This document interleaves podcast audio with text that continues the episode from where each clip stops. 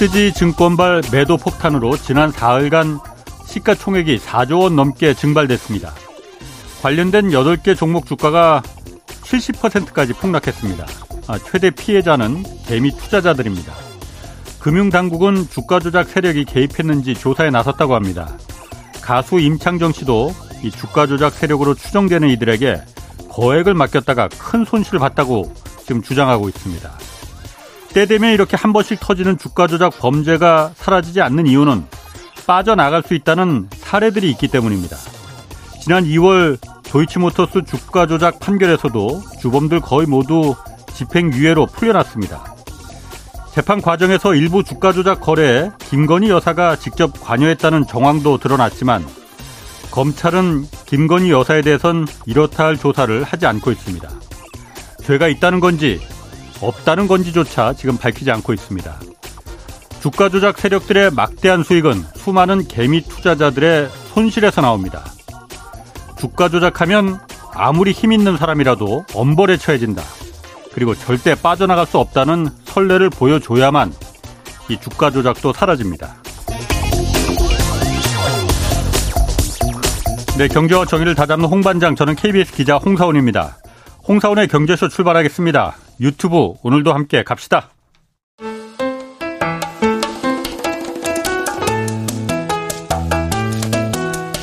대한민국 최고의 경제 전문가만 모십니다. 어렵고 지루한 경제 프로그램은 거부합니다. 유익하고 재미있는 홍사운의 경제쇼. 네, 5월에는 주식을 팔고 떠나라. 뭐 세계 금융시장의 오랜 격언이라고 합니다. 그런데 지금 우리 주식시장을 흔드는 여러 가지 이슈들 많습니다. 5월 증시 전망 좀 자세히 살펴보겠습니다. 박세익 채슬리 투자자문 대표 나오셨습니다. 안녕하세요. 안녕하세요. 먼저 지금 뭐 이것 때문에 난립니다. 그 네. 소시에테 제네랄 증권 이게 프랑스계 그 증권 회사라고 해요. 네, 맞습니다. 여기를 통해서 나온 일부 8개 종목들이 지금 사흘째 뭐 그야말로 대폭락하고 있는데 뭐 주가 조작 가능성도 지금 얘기 나오고 있습니다. 네. 먼저 어떻게 된 건지 간단하게 좀 설명 좀 해주시죠. 어. 어, 제가 그 주가 조작 세력하고 아무 관계가 없기 때문에 예. 도대체 어떻게 된 건지 예. 예 저도 잘 모르겠고요. 예. 아, 참, 이 사람들이 그 올린 주가들 쭉 한번 제가 봤었는데요. 예. 뭐 성광, 서울가스, 음. 다울투자증권 해서 그 여덟 개 종목들 보니까 예. 야, 참 대단한 그림을 그렸다. 아, 그림이 보여요? 예, 그림이 어. 어. 어, 정말 우상향하면서 어떻게 이렇게 매일 올라갈 수 있을까? 어. 예, 그런 생각을 했었는데 예. 이런 주가 조작이 어 이번에만 있었던 게 아니고요. 예. 과거 루보 사태라고 혹시 들어보셨나요? 루보 있었어. 예. 예, 예. 그게 벌써 2006년 일입니다. 예. 2006년에도 10월 달부터 그 루보라는 주가가 예. 보면 6개월 만에 예. 한 30배 올라가거든요. 예. 그때도 보면 아주 차분하게 올라가는데 야, 참 대단하다 뭐 이런 생각을 했었고요. 그러고 나서 한 7개월부터 주가가 박살나면서 지금처럼 네. 또 박살납니다. 아, 네. 네. 빠져나와야 되니까 어쨌든 그 세력들은. 네. 그래서 어 옛날에 그 루보 세력들이 이번에 했나 뭐 이런 느낌이 들 정도로 아. 차트가 되게 비슷해요. 아. 네, 비슷하고 보통 어 주가가 급등할 때 뭐 상한가도 막 치고 이러는데 예. 이번 주가 모습은 보면 말씀드린 대로 아주 차분하게 올라갑니다. 2% 3%. 했다고 그러던데. 예. 예. 그런 식으로 해서 이번에 성광이라는 조, 주식만 보더라도 예. 그 코로나 때 만 원이었거든요. 만 원. 예. 만 원이었는데 이번에 17만 2천 원 갔으니까 17배. 17배를 어. 올랐었고요. 예. 어, 이런 주식을 어, 특징이 예. 제가 쭉 찾아보니까 어, 신용이 되게 많아요. 신용? 예. 빌려서? 예, 빚져서. 빌려서 투자를 예. 했고, 예. 루보 때랑 이번에랑 다를 부분이 그때 당시에는 이제 CFD 계좌라는 거 들어보셨죠? 그러니까 이번에 많이 나오더라고요. 그 차액 결제 거래? 네. 아. 차액 결제 contract for 그 difference 해가지고요. 예. 예를 들면 그런 겁니다. 그홍 교장님이 직접 주식을 하실 수가 없어서 어, 증권사 직원이 음, 내가 사고 파는 걸 대응을 해주고 예. 예. 그 증권사 직원이 홍 기자님이 아 삼성전자 만 원에 사 예. 그다음에 3만 원에 팔아 해서 실제로 그 증권사 직원의 계좌에 2만 원 수익이 났으면 그 2만 원을 딱 결제를 해주나 실제로 내가 매매는 한 거 아닌데 어. 예, 그런 시스템은 이제 차익 결제 시스템이라고 하고요. 아니 그냥 내 계좌로 그냥 하지 못하러 그렇게 증권사 계좌로 예. 하는 건가요? 어, 그걸 왜 하냐면요. 이 CFD 계좌라는 게 한 2015년에 교보증권에서 먼저 시작을 하긴 했는데 예. 지금은 큰 증권사들이 이 CFD 계좌를 예. 많이 홍보도 하고 예. 예. 영업을 하고 있는데 왜 그렇게 하냐면요. 예. 우리나라의 그 대주주 과세 요건이라는 게 있지 않습니까? 있죠. 네. 어. 일반 주식은 한 종목당 10억 이상 사지를 않으면 세금을 내지 않는데, 예. 어. 네, 그 직계 존비속 다 어. 합쳐서 어. 10억이 넘으면 또 세금을 내야 되잖아요. 대주주 어, 있어요 네. 과세. 네. 그러면 이 차익 결제 시스템이 CFD 계좌를 이용하면요. 예. 어, 실질적으로 저희 고객을 차익, 어, 이 CFD를 통해서 제가 한 3, 4년 전에 매매를 해본 적이 있는데, 예. 음, 매수를 하면 교보증권 창구를 통해서 분명히 교보증권에다가 매수 주문을 냈는데 예. 어, 외국계 증권사가 뜹니다. 어. 예, 실제로 교보증권하고 어, 거래를 계약을 맺은 예. 외국계 증권이 그 매수를 해요. 예. 우리가 만주사 하면 만주를 외국계 증권이 사고 예. 실제로 나중에 얼마에 팔고 하면 어 실제 그 고객 계좌 고객 명의가 아니라 외국계 증권사 명의로 명의로 사고 파는 겁니다. 그럼 그 계좌 예를 들어서 내가 그 CFT 계좌를 이용하면은 내가 거래했다는 걸 숨길 수가 있겠네 그러면. 그러니까요. 그렇게 되면 어, 한 종목당 10억이 아니라 뭐 200억을 사도 실제로 주주 명부에 보면 그 외국계 증권사가 네. 연말에 그 주식을 200억 원어치 들고 있는 걸로 나옵니다. 그런 제도를 왜 운영하는 거예요? 어, 저도 잘 모르겠는데. 예. 그거는 네.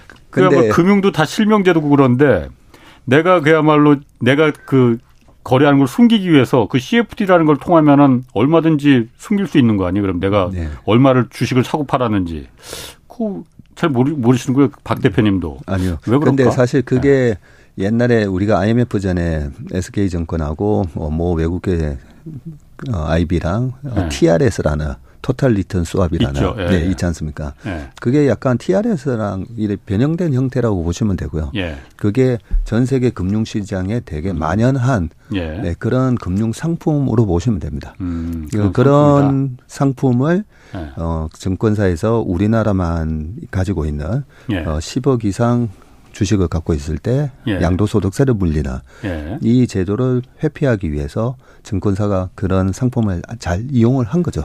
아. 예, 그래서 슈퍼개미들이 많이 이용을 하는데요. 예.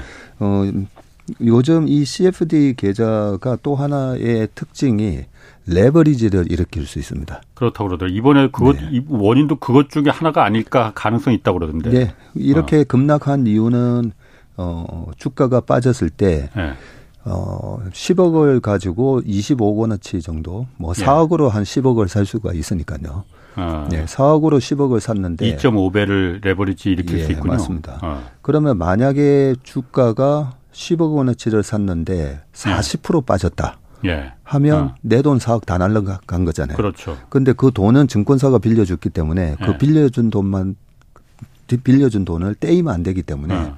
증권사는 10억이 한 30% 손실 나서 음. 한 7억이 되면 그때 이제 마진콜이라는 걸 한다는 거죠. 반대 매매 무조건 예. 그냥 팔아버리는 거. 내일까지 어. 다시 돈을 일정 부분 한 1, 1억, 2억 더 채우지 않으면 어. 우리 이거 반대매매 나간다 예. 하고 그 돈을 못 채우면 그 다음날 그냥 무조건 하한가로 그냥 팔아버리거든요. 어. 이번에 딱 매도 나온 게 그런 반대매매가 나왔다라고 예. 볼 수가 있고요. 어. 과거에는 CFD라는 계좌가 없으면 그냥 신용잔고만 보면 예. 아 돈 빌려서 지금 어, 신용으로 산 주식수가 신용잔고 비율이 10%면 예. 총 발행 주식수 200만 주 중에 아 20만 주는 이거는 돈 빌려서 산 거구나. 예.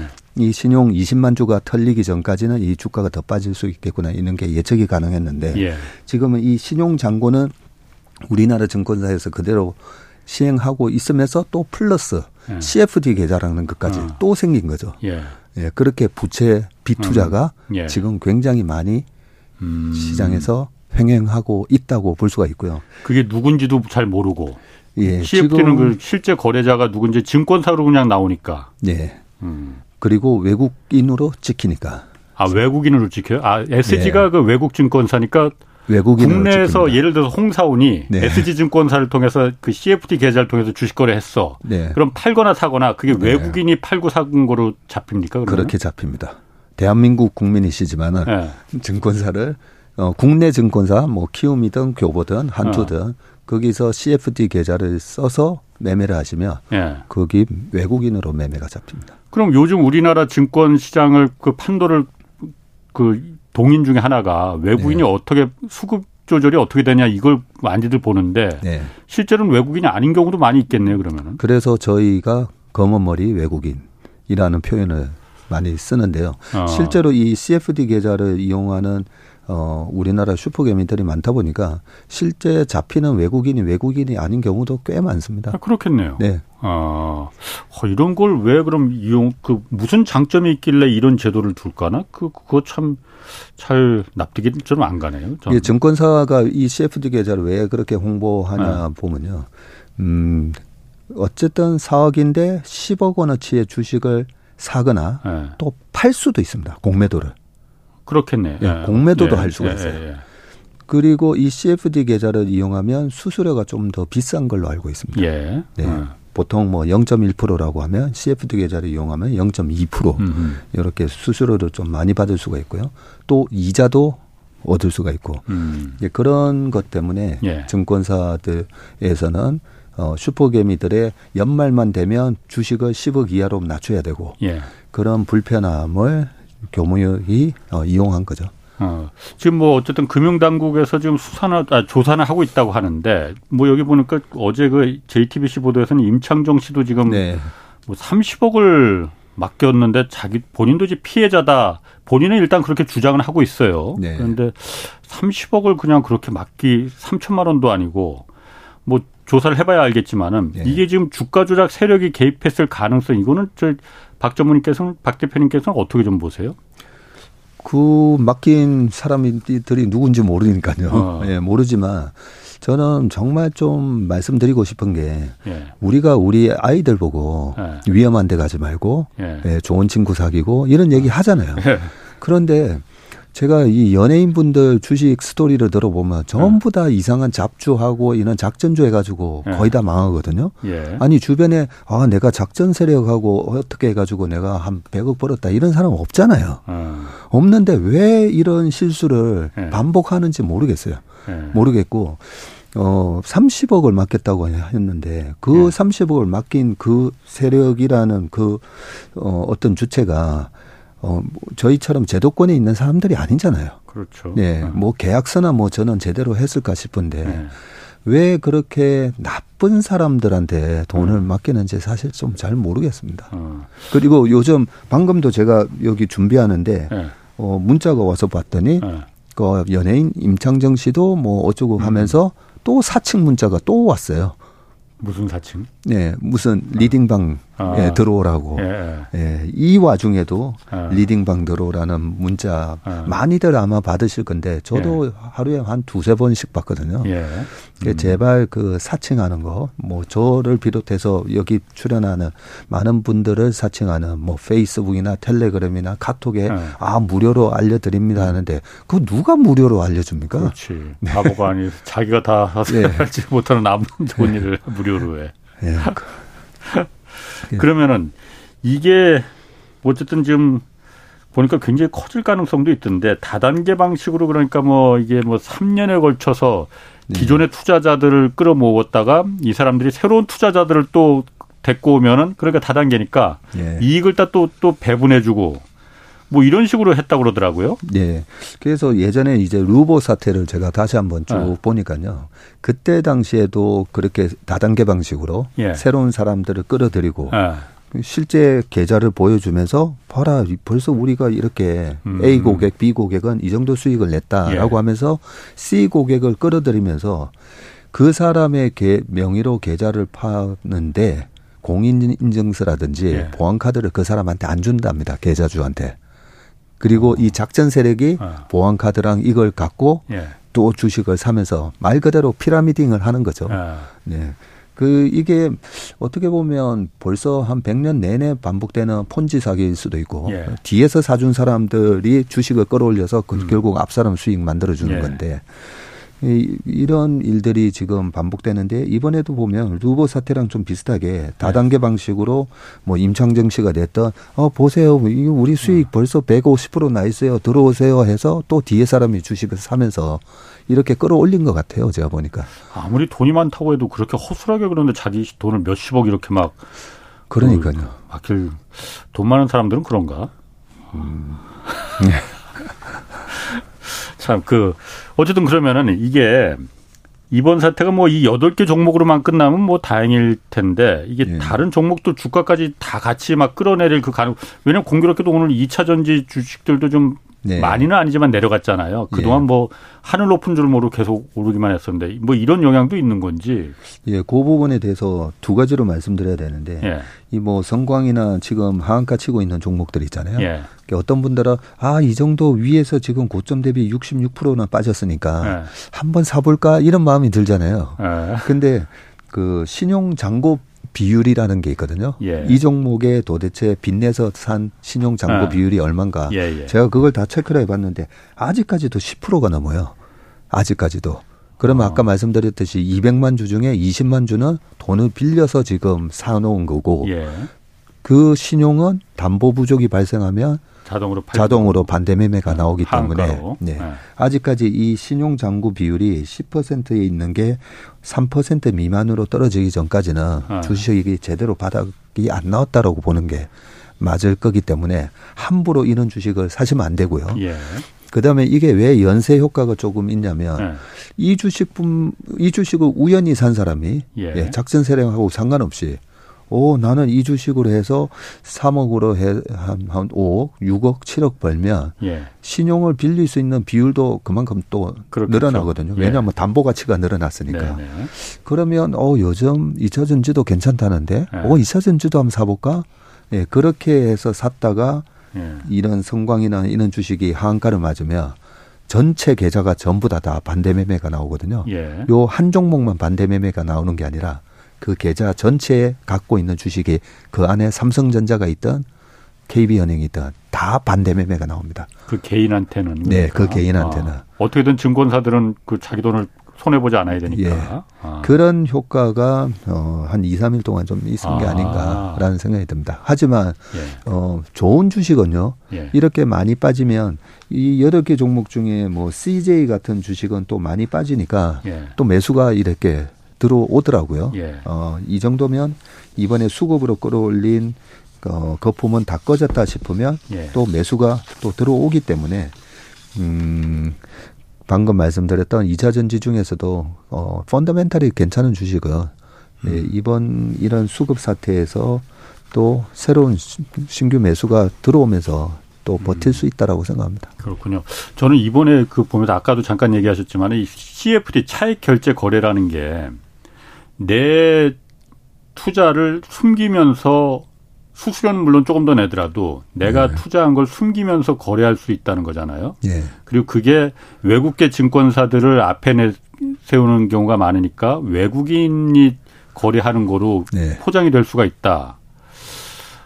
그래서 지금 외국인 거래가 지금 얼마나 그 오늘 들어왔냐 빠졌느냐 이걸 하는 게 아, 굉장히 많이 허수가 담겨 있겠구나. 네, 그리고 맞습니다. 이걸 금, 금융당국이 그러면은 CFD 거래라는 게 도대체 무슨 장점이 있길래 네. 우리 금융시장에 무슨 장점이 있길래 이 제도를 지금 유지하고 있는 건가. 그리고 음. 계속 더 허용을 해줬다면서요. 네.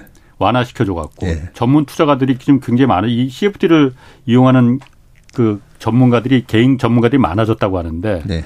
이게 계속 놔둬야 되는 건지 이 제도를 무슨 장점이 있길래 그 부분 한번 좀 금융 당국이 어. 좀 고려해 봐야 된다고 생각이 드네요. 예. 한데 뭐 우리가 신용도 어 허용을 해 주고 있지 않습니까? 예. 근데 이 CFD 계좌를 통해서는 어 과, 과거에는 그 세금이 없었습니다. 세금이 없었는데 어. 지금은 이 CFD 계좌를 이용을 해도 예. 11% 세금을 내야 됩니다. 양도세를. 어. 예. 주식은 어. 10억이 안 되면 세금 안 낸다 했잖아요. 예.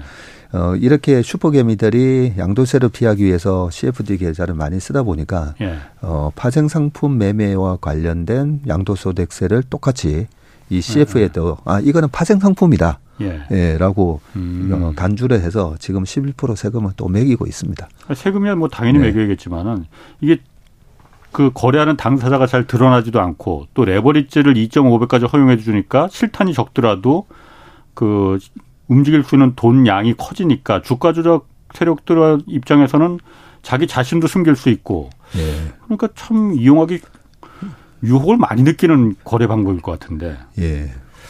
어쨌든 이 부분은 조금 더 좀 그 그이 조사가 되는 대로 계속 좀 네. 지켜보겠습니다. 그리고 CFT를 이걸 왜 운영하는지 그 부분도 좀 제가 좀 궁금해서 다음 주제로 좀 넘어가서 간밤에 또 미국 주식이 미국 주식 많이 떨어졌잖아요. 네. 2% 안팎까지 뭐 나스닥도 내려갔는데 이게 그 미국의 지금 중소 은행들 위기 문제다 이 얘기가 있어요. 그 퍼스트 리퍼블릭 은행이 다시 또 지금 거기가 지금 문제의 진앙지로 지금 부상되고 있다라고 하더라고요. 네. 이 미국 은행들 위기 이거 끝난 거 아니죠 지금? 예, 뭐 끝났다고 볼 수는 없고요. 예. 끝날 수도 어, 없을 것 같은데. 예, 끝날 수도 없고요. 예. 하지만 우리가 너무 이 부분을 2008년 금융 위기랑 예. 아 비슷한 거 아니냐 이렇게 우려를 음. 안 하셨으면 좋겠는 게 예. 음, 이런 사례도 그 동안에 꽤 많았습니다. 아. 네. 어떤 경우가 있냐면 1980년도에 그 주택 대부조합 사태라고 들어보셨죠? 아. 예, SNL. 예, SNL, 세이빙스 앤 론스라고 해서 그 주택 대부조합 사태가 거의 천 개가 넘는 어 우리나라 뭐 예를 들면 저축은행 같은 게 없어진 거잖아요. 예. 천 개가 넘는 어, 대부조합이 없어졌는데 어 1984년부터 95년까지 예. 그 사이에 어 위기는 오지 않았고요. 음. 그리고 우리나라에는 2011년도에 저축은행 사태가 있었지 않습니까? 예. 네. 네. 그 저축은행 사태가 있기 전에 제가 저축은행에서 고유 운용하다가 여의도로 왔었는데 한 1년 반 지났더니 회사가 망해버린 거예요. 예. 망하면서 지금 KB저축은행으로 바뀌었습니다. 음. 그래서 이번에 SVB 은행이 됐던 퍼스트 리퍼블릭 뱅크가 됐던 이렇게 지방의 중소은행들이 망하면서 그 자금들이 전부 다, 다 지금 큰 은행으로 메이저 은행으로 다 음. 돈이 음. 들어가고 있잖아요. 예, 불안하니까. 네, 불안하니까. 그리고 이번에 JP 모건이나 큰 은행들 실적 발표 보면 좋게 나와요. 예. 고 있거든요. 어. 그래서 이게 어떻게 보면 어 냉혹한 자본주의 현실인데요. 예. 이렇게 고금리, 고물가 이런 약간 경제 상황이 안 좋아지면 예를 들면 말, 말 그대로 영하 마이너스 한 20도 30도 되면 그 체력이 안 좋고 병약한 사람들이 아무래도 감기 걸리고 막 몸이 안 좋아지더지만 그렇죠. 예. 그런 상황을 지나고 나면 이런 중소 은행들이 망하고 그 예. 그 자산들을 결국은 메이저 빅 은행들이 다 흡수하는 겁니다. 예. 네. 예. 그러면서 빈익분 부익부가 되는. 금융시장도. 네. 어. 그런데 우리가 2008년 같은 상황은 어떤 상황이냐면 예. 그 메이저 은행들이 다 부실화됐던 그렇죠. 거잖아요. 예. 그러면 걔네들은 그때 당시에 왜 부실화됐느냐라고 보면 대출을 해주는데 대출을 돈을 못 받을 사람한테 우리가 돈 빌려주면 안 되잖아요. 예. 친구든 어. 선배든 전화 왔을 때 못 받을 사람한테 하면 안 되고 예. 이왕 빌려줄 거면 준다는 마음으로 줘야 되잖아요. 어. 예. 예. 저는 항상 그럽니다. 뭐 어. 빌려달라고 하면 어. 이돈 못 받는다 생각하고 어. 이제 그렇지. 빌려주는데 예. 근데 어 이런 그 2008년과 같은 경우에는 말 그대로 프라임 등급이 아니라 서브 프라임 등급의 음. 사람들한테 예. 그것도 거품이 생긴 그 주택을 아이 사세요 아. 그냥 뭐 계속 올라가는 거예요 하면서 마치 이 작전하는 주식 주식을 사게 만든 것처럼 예. 그렇게 해서 어, 그 MBS가 부실화되고 거기에 대해서 또 이상한 파생 상품을 많이 만들었잖아요. CDO니 뭐 CDO, 뭐. CDS를 네. 만들어서 네. 그걸 가지고 또 AIG나 이런 큰 보험사에 그렇지. 가서 아 요거 그냥 워런트만 해주세요. 아. 예, 보장만 해주면 아. 그것도 피를 먹을 수 있습니다. 이렇게 예. 꼬셔가지고 월가에서 완전히 그냥 흥청망청 돈 잔치를 했던 거잖아요. 예. 거기에 대한 후유증으로 그 메이저 은행들이 박살이 났다면 네. 이번에는 조그만 은행들이 요 예금을 받아서 대출을 해줘야 되는데 예. 금을 받는데 단기 금리가 확 급등하다 보니까 음. 높은 금리로 예금은 줘야 되고 예. 돈은 받아서 예대 마진으로 해서 하려고 하는데 대출이 잘 안 되면 그걸로 어 그러면 10년물 국채나 사놓을까 해서 샀다가 국채 가격이 확 떨어지면서 그렇죠. 그런 문제였기 때문에 음 어쨌든 국채 가격은 1년 2년 지나고 나면 다시 원상 회복될 거 아닙니까? 그러니까 팔지만 않으면은 손해는 안 보는 거안 보는데 어. 그런데 여기서 뱅크런이 일어나는 게 문제인 그렇지. 거죠. 예, 예. 돈 찾아가려고 어. 인출하는 바람에 이런 문제가 생기는 거고 그렇게 되면 어 지금 음. 이 은행도 제가 보니까요 그 페드에서 돈을 빌려줬더라고요 한 130조 정도 천억 달러 정도로 빌려줬는데 페드에서 빌려준 게 아니고 그냥 메이저 은행들이 예. 망할 것 같은가 300억 달러인가 뭐 모아서 맞습니다. 줬다는 거잖아요. 예. 빌려는 줬는데 보니까 그것도 금리가 3%가 넘어요.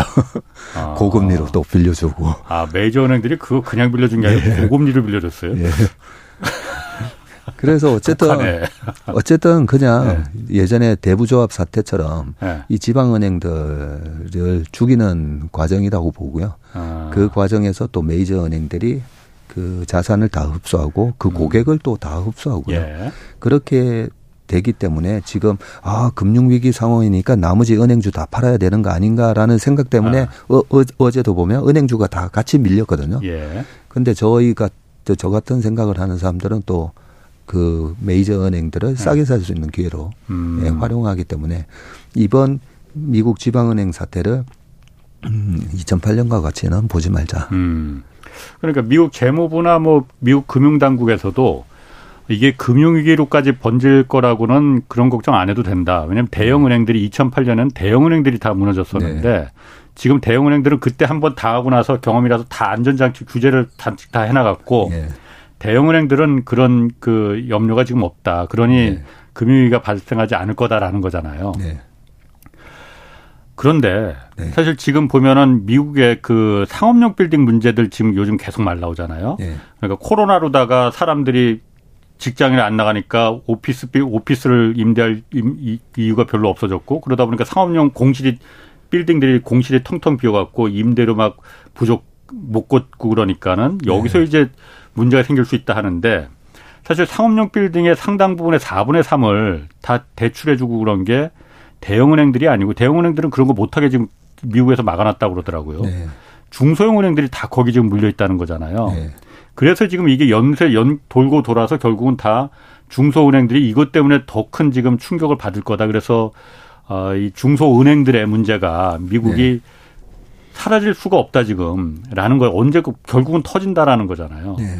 그럼 사실 금융위기라는 게 대형은행들이 안전하니까 괜찮을 거야라고 볼 수도 있지만은 신용 경색이 어딘가서 한 군데 막혀버리면은 돈이 안 돌면은 대형은행에서 중소형으로 중소은행 그런 대출들이 돌고 돌아야만 이게 어, 금융이 잘 돌아가는 건데 한 군데서 막혀버리면 문제가 되는 거잖아요. 네. 그럴 가능성 없어요, 이거? 그 부분도 저희가 어, 공부를 좀 해봤었는데요. 예. 어, 미국 지금 그 졸트 보고서라는 걸 보면 예. 여전히 구인을 하는 비중, 아, 뭐, 비율이 뭐, 예. 뭐, 100, 100개, 100명의 사람을 뽑으면 예. 구직을 하는 사람은 아직까지 60명 정도밖에 안 되는 음. 정도로 예. 경기가 되게 좋은 상황이지 않습니까? 예. 그리고 미국의 상업용 부동산의 공실률이랑 이런 걸 보니까 예. 과거랑 뭐 별 차이는 없더라고요, 사실. 아, 예. 근데 아, 네, 어. 차이가 없는데 예. 왜냐하면 경기가 좋으니까요. 예. 실업률 3.5%에다가 예. 예. 좋다 좋은 상황이다 보니까 단지 이제 금리가 높다 보니까 어, 이 PF라든지 네. 아, 이게 빨리 회수가 되고 해야 되는데 고금리의 이자를 계속 내다 보니까 내다 네. 보니까 돈이 이렇게 좀 아무래도 없는 그런 시행사라든지 이런 데가 이제 나자빠지는 그런 예. 형태인데 예. 그런 것도 마찬가지입니다. 그렇게 해서 자빠지면요. 예전에 우리나라 지금 강남에 테헤란로에 보면 강남 파이낸스 센터 있지 않습니까? 음, 있죠. 있죠. 예. 아, 아. 그게 예전에 현대산업개발이 만들어가지고 처음에는 아이타워였었다가 아, 예. IMF 때 우리가 론스타한테 헐값에 이제 아. 털렸잖아요. 예. 그 스타타워 아니에요? 스타타워. 아, 예. 예. 예. 그런 것처럼 그렇게 해서 위기가 왔을 때 돈이 없는 사람이 어쩔 수 없이 자산을 팔 수밖에 없는 음. 상황이 되고 돈 많은 은행이나 예. 돈 많은 사모펀드에서 또 그걸 사가고 예. 뭐 그런 과정이 앞으로 뭐 발생할 수는 있겠지만 예.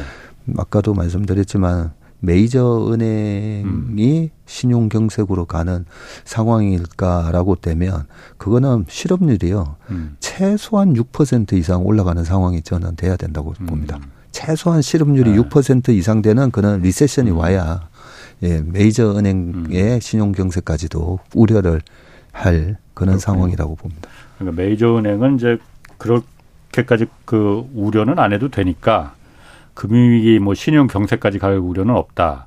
그럼 또 지금 그 일주일 뒤에 미국 기준금리 지금 결정하잖아요. 네. 5월 3일, 3일. 5월 3일 날 결정하잖아요. 근데 지금 예상으로는 뭐0.25% 포인트 더 이번에 올리고 이제 이제 이제 끝낸다. 네. 금리 인상 뭐 이런 컨센서스는 많이 있어요. 뭐 그것도 가봐야 할 또 알겠더라고요 보면은. 네. 그런데 사실 미국 연방준비제도가 중앙은행이 가장 그 겁내는 거는 뭐 물가 인상도 잡아야 되겠다는 게 목적이고 하지만은 무엇보다도 미국 내 금융 시스템 이걸 지키는 게 첫 번째 목적이잖아요. 그게 네. 달러를 지키는 거니까. 네. 근데 지금 은행들이 지금 First Republic도 그렇고 중소은행들이 좀 무너지기 시작한다 이런 위험이 있다 하면은 대형 은행들은 안전하다 하더라도 연방준비제도가 일주일 뒤인데 공교롭게도 인질들이 지금 은행들이 잡혀 있는데 네. 어? 야 이거 0.25% 포인트 이거 올려야 될까? 이 생각 좀 고민에 빠지지 않을까? 그냥 제 생각입니다 이거. 네. 왜냐하면 가장 큰 인질이 지금 목을 또 공교롭게도 일주일 남겨두고 잡혀 있으니까 네. 어떻습니까? 아, 이 페드의 전망에 대해서 제가 작년에 1년 내내 틀려가지고요. 아, 이거 다 틀렸어. 네.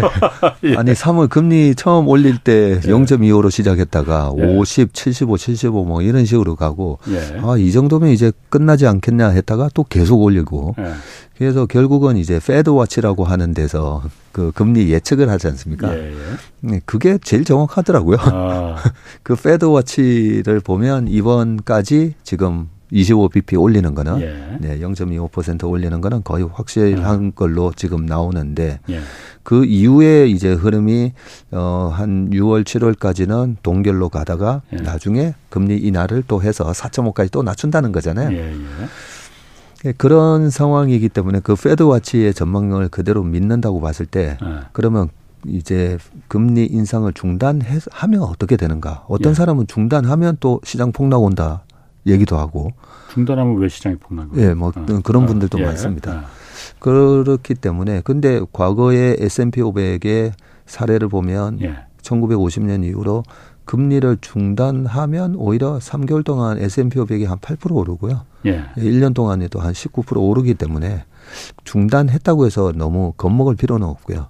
아니 금리 인상을 중단하면은 금융시장에는 그 주식시장이나 이쪽에는 그 호재잖아요. 그러니까요. 어, 그래서 겁먹을 이유는 없을 것 맞습니다. 같은데. 네. 그래서 2019년도에도 금리 인상을 중단하고 그해 네. 주가가 28.8%나 S&P 500이 올랐고요. 예. 우리나라도 한 7% 이상 올랐고 2006년에도 보면 금리 인상을 중단을 하고 예. 2008년도에 금리를 내리기 전까지 주가가 음. 우리나라 코스피도 1,400에서 2,050까지 가는 흐름이 예. 나왔기 때문에 예. 음, 중단을 하고 났을 때 아.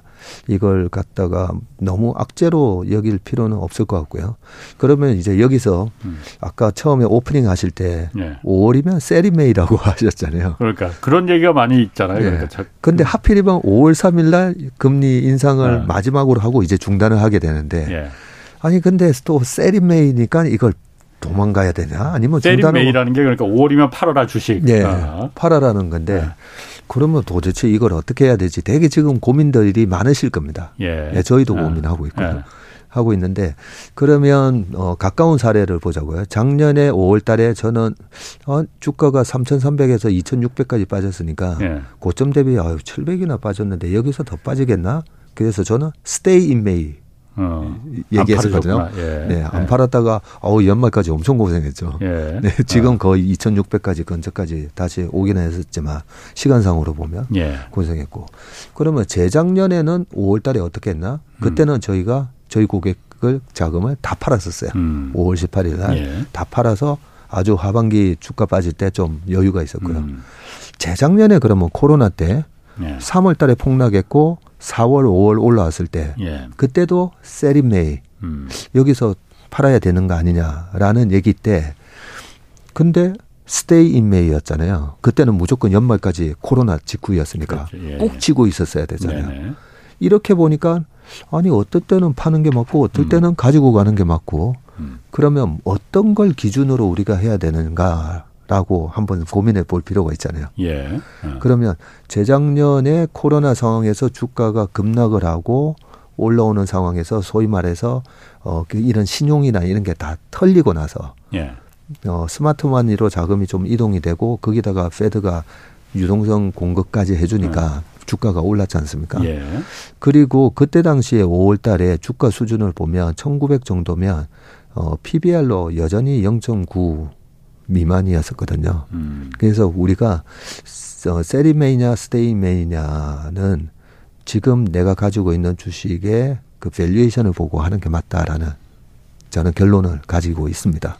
지금은 그러면은 그 valuation이 그 어떻습니까? 그러면? 지금 0.92 정도 됩니다. 좀 낮으니까는 네, 낮으니까. 어, sell 하지 말고 stay 해야 된다. 예. 어. 그리고 작년 5월 달에는 네. 2650 수준이었는데 고점 대비 많이 빠졌으니까 예. 어, 이 정도면 이제 뭐 괜찮지 않나. 예. PBR 1배니까. 예. 근데 1배도 좀 애매했던 주가였던 거- 예. 였던 거죠. 음. 근데 지금은 PBR 0.9 수준이니까 저는 여기서는 이제 스테이 하는 게 맞는데 예. 하나 되게 중요한 걸 말씀드리면 예. 코스닥 근데 내가 무슨 주식을 투자하고 있느냐에 따라서 다르잖아요. 예. 예. 근데 코스닥은 저는 비중을 좀 줄이셔야 된다라고 생각합니다. 어, 왜냐하면 왜요? 지난 1월 말에 제가 여기 왔을 때 제가 올해 시장을 좀 좋게 얘기하면서 예. 예. 홀수에가 시장이 잘 오르고 어, 짝수에는. 안 어. 좋다. 그, 예. 그 말씀 드린 예. 거 기억나시죠? 예, 예, 예. 어, 그랬더니 이제 댓글에서도 아니 박정우 무슨 홀짝 박사냐 아. 그런 얘기도 하긴 예. 했었는데요. 예. 이 홀수년도와 짝수년도가 예. 정말 어 기가 막히게 수익률이 엄청나게 차이가 납니다. 예. 코, 어, 코스피 98년 이후로 코스피의 홀수년도의 평균 수익률은요 예. 25%나 되고요. 어. 근데 짝수년도는 마이너스 1.5%예요. 올해 홀수는 홀수인데. 예. 예. 그리고 올해 홀수년도인데 예. 그러면 코스닥의 그동안 25년 동안의 예. 수익률을 보면요. 자, 홀수년도의 수익률이 얼마냐면요. 예. 플러스 40.9%입니다. 홀수해. 평균 수익률이에요. 아. 일 1년 평균 수익률이 예, 예. 40.9%인데 그러면 짝수에는 어느 정도냐? 예. 마이너스 17.5%예요. 17.5. 예, 어. 짝수에는. 예, 예. 그래서 우리가 그것도 맞네. 네, 짝수에 코스닥에 들어가서 돈 벌려고 하는 게 굉장히 무모한 짓이다. 예. 라는 걸 알 수가 있고 한 예, 그냥 예를 들어드리면 98년도에 코스닥이 마이너스 22.9% 빠졌고요. 예. 2000년도에 마이너스 79% 빠졌고요. 2002년도에 마이너스 38, 예. 2004년도에 마이너스 15, 2006년도에 마이너스 13, 2008년도에 마이너스 52, 예. 2010년도에 마이너스 0.56. 음. 근데 홀수에는요. 99년도에 240% 플러스요. 2001년도에 37% 플러스, 어. 음. 2003년에도 다 플러스입니다. 그냥 예. 1.15, 음. 2005년도에 84, 2007년도에 16, 2009년도에 54 전부 플러스예요. 예. 예, 그래서 지금 그러면 올해는 어떻게 됐냐? 예. 올해 연초 대비 37%나 올랐어요. 그러니까 전 세계에서. 가장 많이 올랐다면 가장 많이. 그래서 이런 어 희한하게 통계적으로 보면 이상하게 짝수에 약하고 홀수에 강한 그런 현상이 있고요. 그리고 하- 그 제가 그때 방송 까먹어서 그런데 네. 근거는 있는 거예요? 그냥 아니면 그냥 통계상으로 그런 건가 그냥? 그때도 그 질문을 하셔서 어, 그랬을 것 같아. 제가 슬쩍 그 얘기만 말씀드렸습니다. 네. 왜 짝수해가 안 좋고 홀수해가 좋을까? 네. 저도 막, 어, 며칠 밤을 네. 고민을 해보고 내린 결론은요. 아, 미국 선거 아, 시스템하고 맞아, 맞아. 연관이 어, 있는 것 같다라고 선거. 말씀. 아, 드렸고요. 예. 그 20년도에 대통령 선거, 22년도에 음. 중간 선거, 네. 24년도에 대통령. 그렇게 보면 내년에 또 미국 대통령 선거 있으니까. 네. 아, 그래, 쓸 거라 이거죠. 맞습니다. 올릴 거라 이거지 주가. 네, 아. 그 얘기까지 아. 말씀드렸고요. 예, 예. 그래서 대통령 선거 3년차 수익률이 월등히 미국에서도 두 배나 더 높거든요. 음. 미국의 평균 수익률이 한 9% 10%인데 어떻게 3년차 수익률이 22%가 나오니까요. 음. 네, 그게 그렇다면 대통령 선거랑 아무래도 좀 연관이 음. 있을 수 있다라고 말씀드리고 네. 그리고 어, 할로윈 전략이라고도 또 들어보셨잖아요. 아니 할로윈 전략 전에 그 코스닥은 그러니까 왜 그러니까 그 올해 홀수인데 왜 좀 조심해야 된다고 말하는 그건 안 말하신 것 같은데. 예. 그래서 지금 할로윈 전략을 아, 제가 말씀드린 할로윈 전략이? 예. 할로윈 지나는데. 그러니까요. 예. 할로윈 전략이라는 게 10월 말에 할로윈이지 예. 않습니까? 예. 할로윈 투자 전략이라는 게 10월 말에 주식을 사서 예. 4월 달에 파는 겁니다. 4월 말에. 아, 예. 할로윈 전략이. 예. 근데 왜, 어, 왜 10월 말에 사서 그것도 4월 달에 팔까? 예. 좀 궁금하지 않습니까? 예. 그 마크 트웨인이 이런 얘기 했다는 거 혹시 들어보셨습니까? 주식 시장에 있어서 12달 중에 예. 제일 조심해야 되는 달. 10월, 12월, 어. 2월, 5월, 4월, 1월, 7월, 8월, 6월. 예. 결국 아, 12월. 12월 다 조심해야 된다. 예. 이거였는데. 예. 근데 우리 시장은 아니에요. 어. 우리 시장은요. 어, 우리 시장뿐만 아니라 미국 시장도 보면 11월 달부터 4월 달 수익률이 훨씬 좋습니다. 어. 그런 이상한 계절적인 효과가 있고요. 예. 우리나라 코스닥 제가 이제 코스닥 말씀드리는 건데 코스닥이 1월 달부터 12월까지 예. 봤을 때 25년 평균을 냈을 때 예.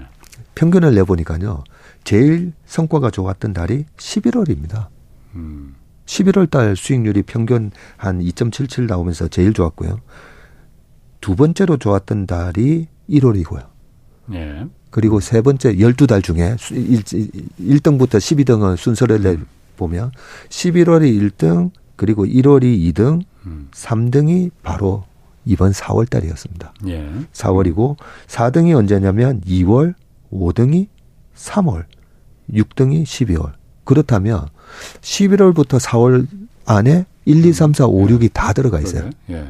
그렇기 때문에 이 할로윈 전략을 좋아하는 사람들이 특히나 예. 코스닥으로 예. 예, 그것도 중간 선거가 있었던 짝수해에 11월 10월 말에 들어가서 4월 말에 파는 전략을 아주 많이 이용합니다. 아니 홀수에는 제가 그러니까 선거가 있기 때문에 그거 논리가 좀 그 성립이 되는데 어 12월부터 4월까지 이거는 왜 근거가 있는 거예요? 아니면 그냥 통계상으로 그건 그냥 있는 거예요? 네. 어. 그래서 이 할로윈 전략을 이용을 많이 하는 사람들의 그런 자료들을 제가 다 찾아봐도 네. 왜이 할로윈 전략이 먹히는지에 대한 네. 근거가 없더라고요. 어, 그래서 통계상으로만 나오는 거예요. 예, 통계상으로만 나오는데 어. 근데 이유 없이 이게 반복되지는 않을 거지 않습니까? 예. 그래서 제가 조금 어, 고민을 해보고 어. 내린 결론은 뭐냐면요. 예. 어, 미국의 독립기념일이 7월 4일, 예. 4일이잖아요. 예. 1776년 예. 7월 4일 날 이제 예. 독립선언 하면서 예. 독립선언이 7월 4일이기 때문에 마이크로소프트 같은 그런 기업들의 피스칼 이어라고 하는 회계 연도가 예. 7월 1일 시작해서 6월 말에 끝납니다. 음. 그 미국 기업은 우리나라는 1월에서 12월이 되게 예, 많잖아요. 예, 예. 금융기관은 3월 뭐 말에 끝나는 것도 예. 많은데 미국은 독립기념일 때문에 아 6월 말에 끝나는 예. 기업들이 많고 펀드가 많고 헤지 아. 펀드가 많고 아. 그러겠구나. 아.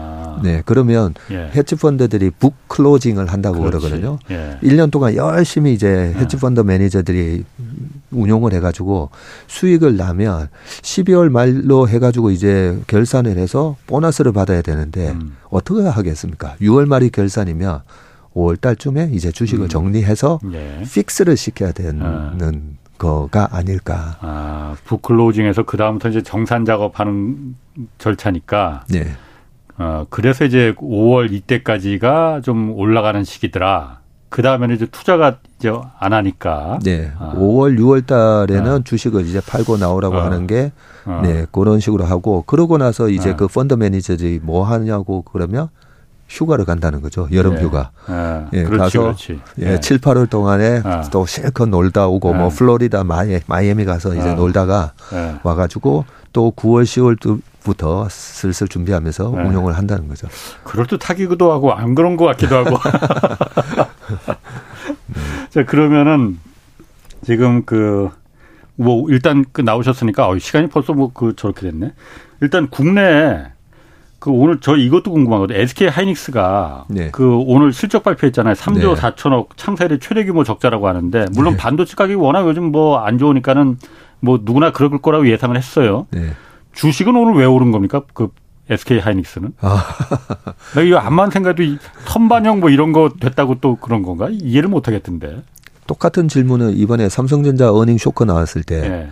그 다음 날, 예, 제가 자동차 고쳐를 갔더니, 예. 그 공업사에 계시는 아. 엔지니어 분이, 예. 아니, 전무님, 어제 삼성전자 아. 실적 쇼크 나왔는데 주가 왜 올라가는 거냐라고 아. 얘기를 물어보시더라고요. 예.